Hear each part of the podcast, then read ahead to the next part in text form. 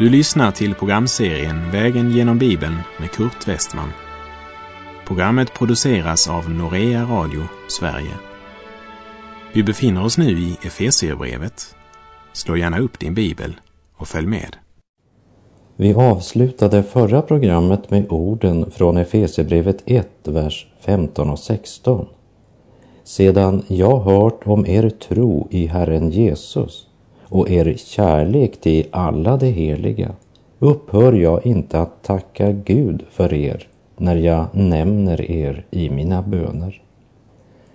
Det vill säga, tron hade fått en praktisk konsekvens i Efesus.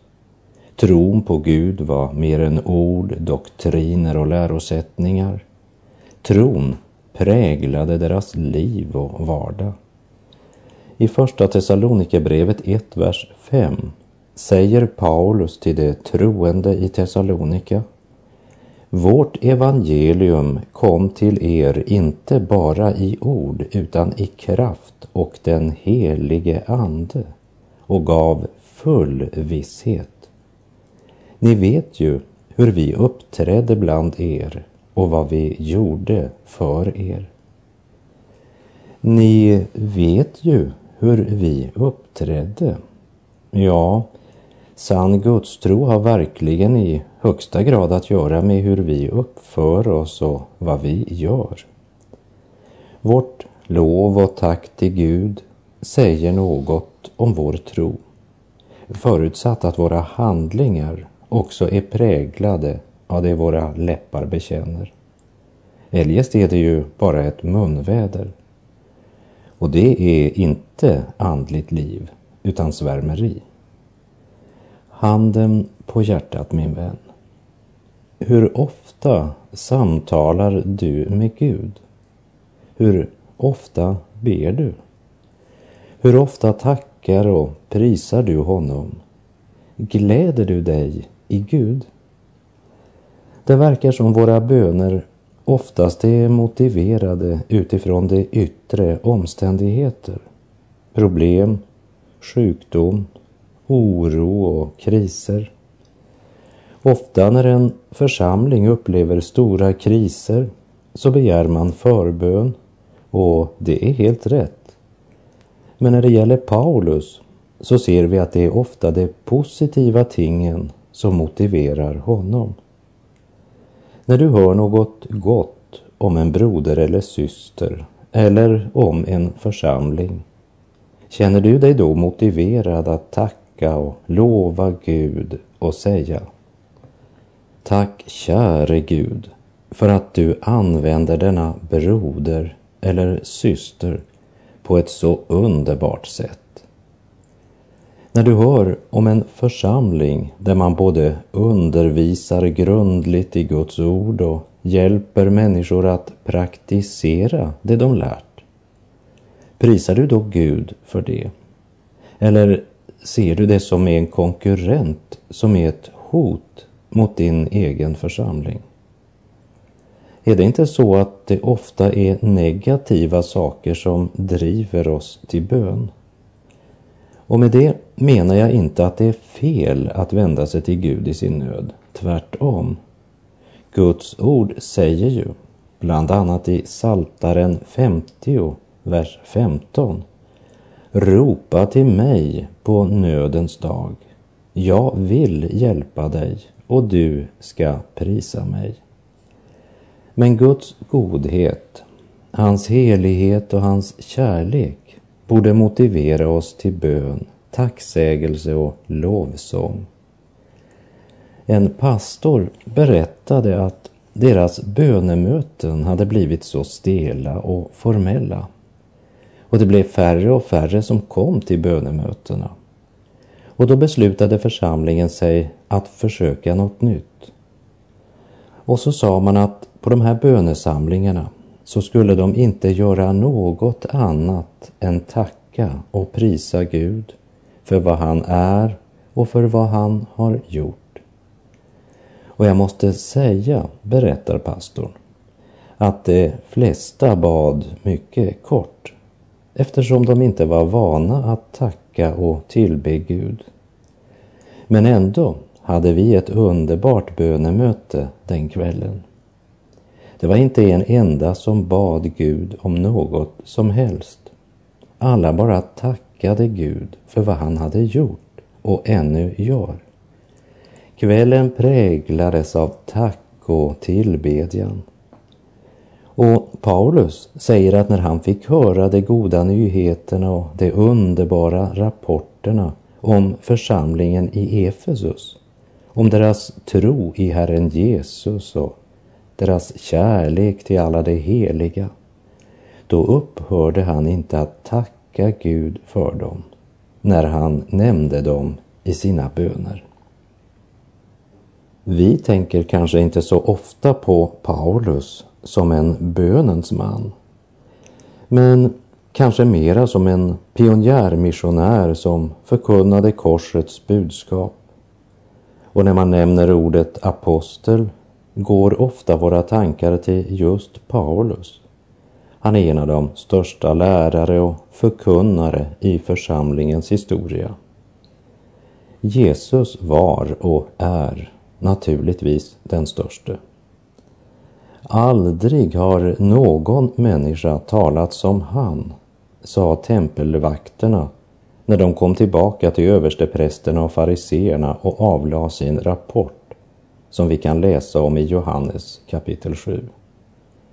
Och Paulus följde verkligen i Jesu spår och var ett verkligt exempel på en pastor och herde. Evangelisten och läkaren Lukas berättar att Paulus grät med de troende i Efesus när han tog avsked med dem och reste vidare. Han älskade dem och de älskade Paulus och framför allt älskade de Guds ord. Och vi kan bedöma den andliga temperaturen i en församling genom deras hållning till sin pastor och sin hållning till Guds ord. Och inte efter hur högt aktivitetsnivå de har eller hur stor bibel de bär under armen. När vi tänker på församlingens första tid och på dess mest framträdande personer så räknar vi nog Paulus som en av de allra främsta. Men när det talas om bön och stora förebedjare, skulle du då placera Paulus högt även på den listan?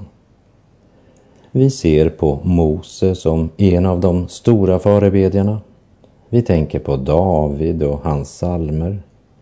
Vi tänker på Elia som stod ensam mot Balsprofeterna på Karmel. Och så naturligtvis Daniel som öppnade sitt fönster mot Jerusalem och bad. I en tid då bön till Gud var förbjuden i Babylon. Och Herren Jesus var en bönens man på ett sådant sätt att hans exempel fick lärjungarna att säga Herre, lär oss be. Visste du att även Paulus var en bönens man? Läs igenom alla Paulus brev och skriv upp alla Paulus böner och var gång han bad. Och du kommer att förundra dig över vilken bönens man Paulus var och förundra dig över hur många människor Paulus bad för. Jag upphör inte att tacka Gud för er när jag nämner er i mina böner säger han här i Efeserbrevet.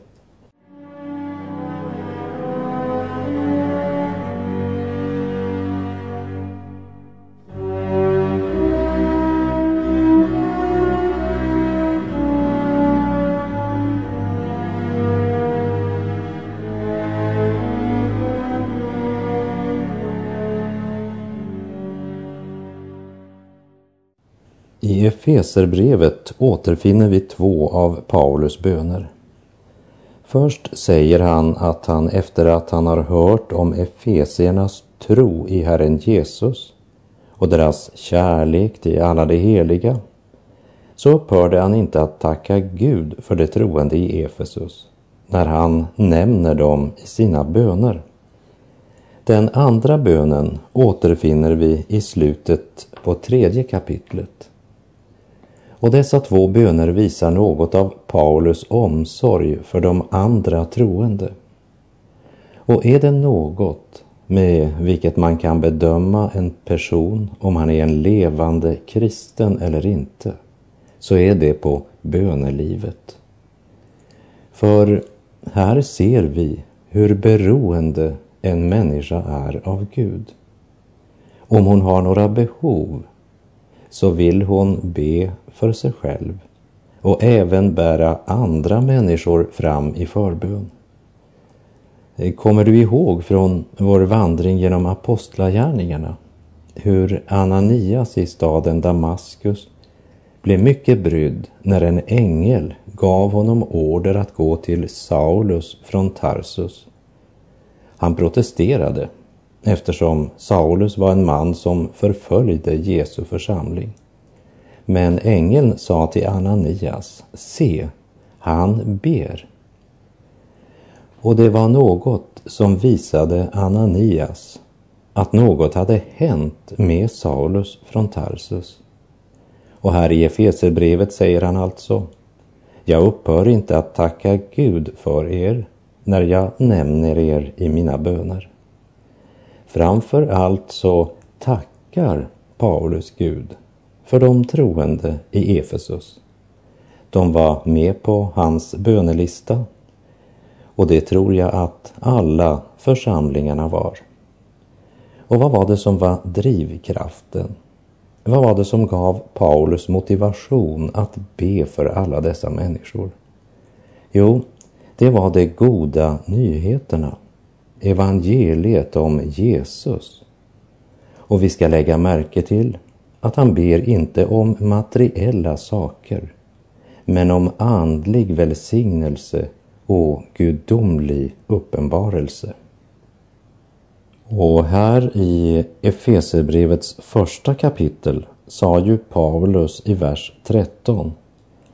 I honom har också ni, sedan ni hört det sanna budskapet, evangeliet om er frälsning, ja, i honom har också ni, sedan ni kommit till tro, tagit emot den utlovade helige Ande som sigill. Ändå är trosupplevelsen och trosförhållandet inte en avslutad händelse, utan i ett sunt kristenliv måste det vara en växt och ett fördjupande i kunskap och erfarenhet. Och det är det Paulus ber om i denna bön. Vi läser i Efeserbrevet 1, vers 17. Jag ber att vår Herre Jesu Kristi Gud, härlighetens fader, ska ge er vishetens och uppenbarelsens ande så att ni får en rätt kunskap om honom. Paulus hade skrivit till dem om församlingen som Kristi kropp. Den hade blivit till efter Gud Faderns heliga vilja och Gud, Sonen, hade betalt priset för syndarens förlossning. Och Gud, den helige Ande, undervisar, skyddar och bevarar den frälsta syndaren in till evighetens dag. Vi lägger märke till att Paulus här hänvänder sig mer till Gud än till församlingen och han ber om två saker. Vishet och uppenbarelse. Som är två livsviktiga saker för ett Guds barn som ska vandra genom denna syndens värld. Livsviktiga om man vill hålla balansen under denna trons vandring. Den som är i Kristus längtar ständigt efter att lära känna honom bättre och efter att få en rätt kunskap om honom. En växande kunskap är förutsättningen för en växt i helgelse. Hebreerbrevet 12, vers 14 säger Sträva efter frid med alla och efter helgelse, ty utan helgelse kommer ingen att se Herren. Och när Paulus talar om kunskap, då är det inte bara inlärda sättningar och doktriner han talar om, men om att få personlig erfarenhet och kännedom där teori och praktik smälter samman. Adolphe Monod säger Filosofen betraktar människan som sitt centrum och säger känn dig själv. Men det är endast det inspirerade ord som utgår från Gud som har kunnat säga känn Gud. Jämför till exempel med första Korinthierbrevet 2, vers 11 och 12 som säger vem vet vad som finns i människan utom människans egen ande? Så vet heller ingen vad som är i Gud utom Guds ande. Men vi har inte fått världens ande utan den ande som är från Gud för att vi ska veta vad vi har fått av Gud. Guds ord säger alltså att vi har fått den ande som är från Gud för att vi skall veta vad vi har fått av Gud. Och den kunskapen är det omöjligt att få utan den helige Andes uppenbarelse. Det vet Paulus och därför ber han just om uppenbarelsens ande. Det betyder inte att han ber att dessa troende ska få Guds ande, för den hade de redan fått genom tron som ett sigill. Men han ber om att Guds helige ande ska utföra sin gärning i deras liv, både när det gäller visdom och uppenbarelse. Och Paulus har mycket stor förtröstan till denna andens gärning och därför räknar han med att också de troende i Efesus ska få en rätt kunskap om Gud i kraft av denna Andens verk i deras liv. Och i Första Korinthierbrevet 1.21 säger han Jo, eftersom världen i sin visdom inte lärde känna Gud i hans vishet beslöt Gud att genom den dårskap som vi predikar frälsa dem som tror.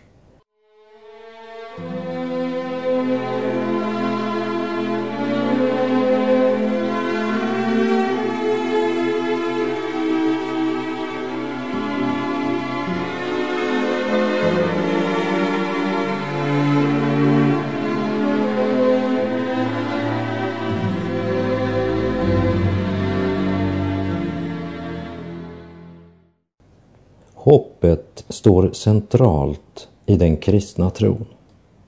Och efter att ha bett om att visdomens och uppenbarelsens ande ska ge de troende i Efesus en rätt kunskap om Gud, så säger han att orsaken till att han ber om att de ska få en rätt kunskap om Gud är för att de på så sätt ska förstå vilket hopp det är Gud har kallat dem till. Vi läser Efesierbrevet 1, vers 18.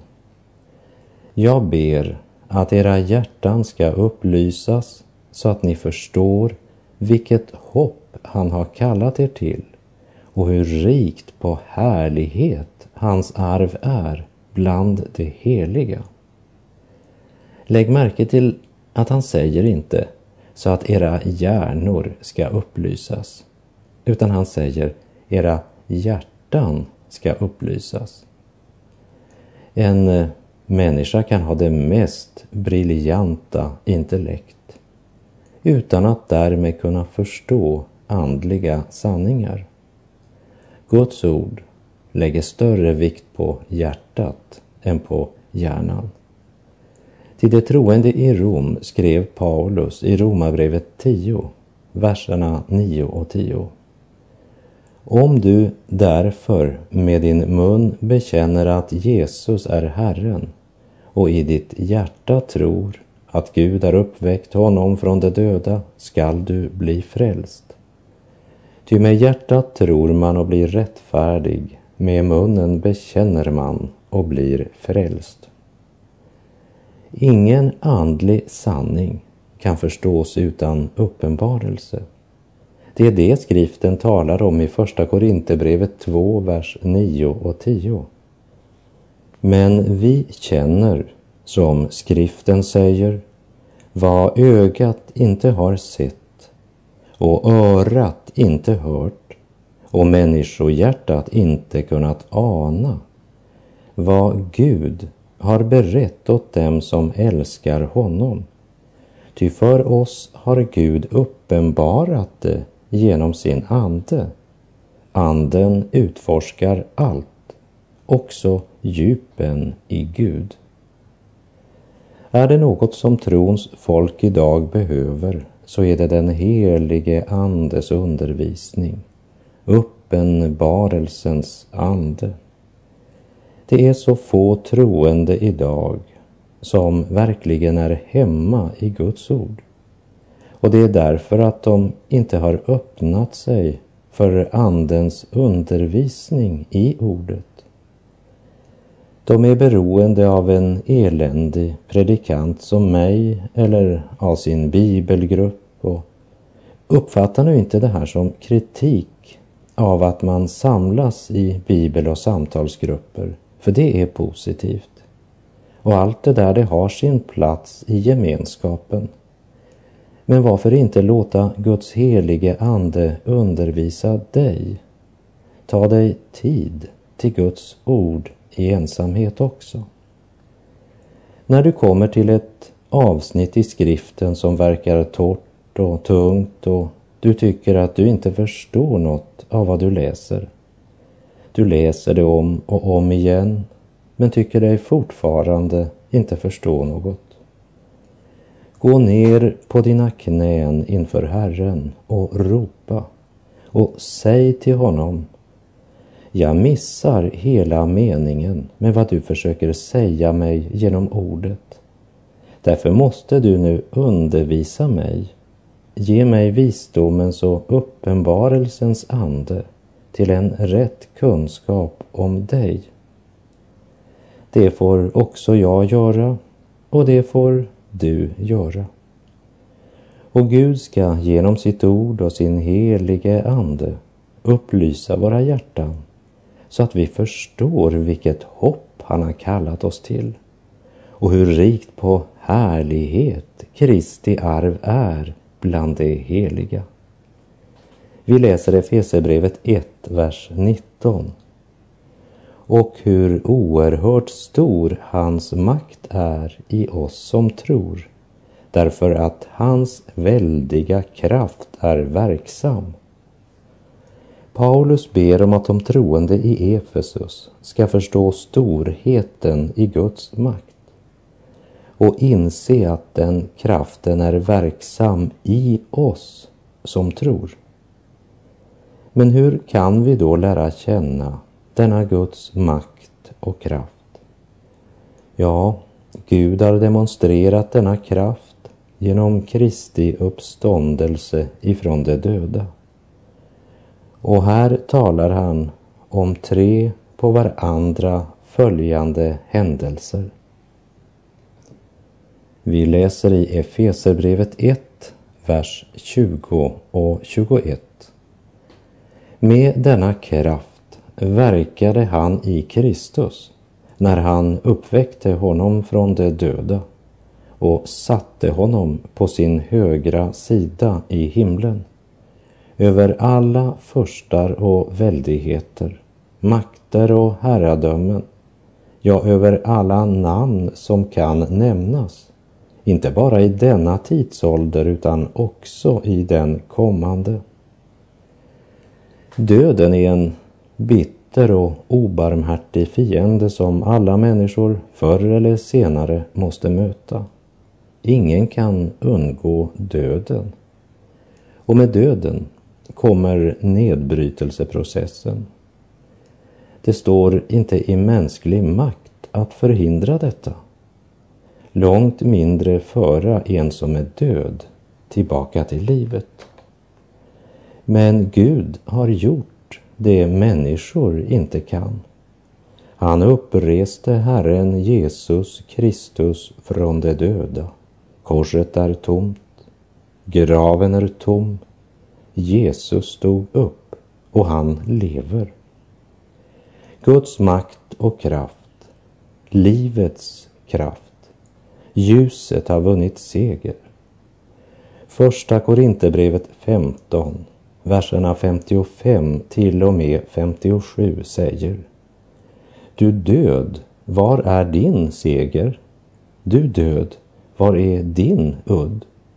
Dödens udd är synden och syndens makt kommer av lagen. Men Gud vare tack som ger oss segern genom vår Herre Jesus Kristus. Efesierbrevet 1, verserna 22 och 23. Allt lade han under hans fötter och honom som är huvudet över allting gav han åt församlingen som är hans kropp. Fullheten av honom som uppfyller allt i alla. Församlingen är Kristi kropp och en dag skall absolut allt vara underlagt Kristus. Och här och nu så är denna Kristi kropp fylld av honom som uppfyller allt i alla. Det vill säga Jesus är närvarande genom ordet och den helige Ande. Och han utför sin gärning i församlingen och i den enskilda troendes liv genom att uppfylla allt i alla. Men det kärl som ska fyllas av honom måste ju först tömmas på allt sitt eget så att Kristus verkligen kan bli huvudet över allting. I Första Korinthierbrevet 12, vers 12 och 13 läser vi. Ty liksom kroppen är en och har många lemmar, men kroppens alla lemmar, och det är många, utgör en kropp. Så är det också med Kristus. I en ande har vi alla blivit döpta för att höra till en kropp, vare sig vi är judar eller greker, slavar eller fria. Och alla har vi fått en och samma ande utgjuten över oss.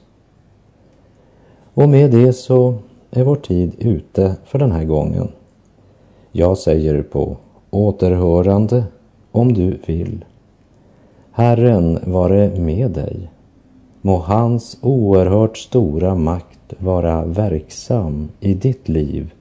Gud är god.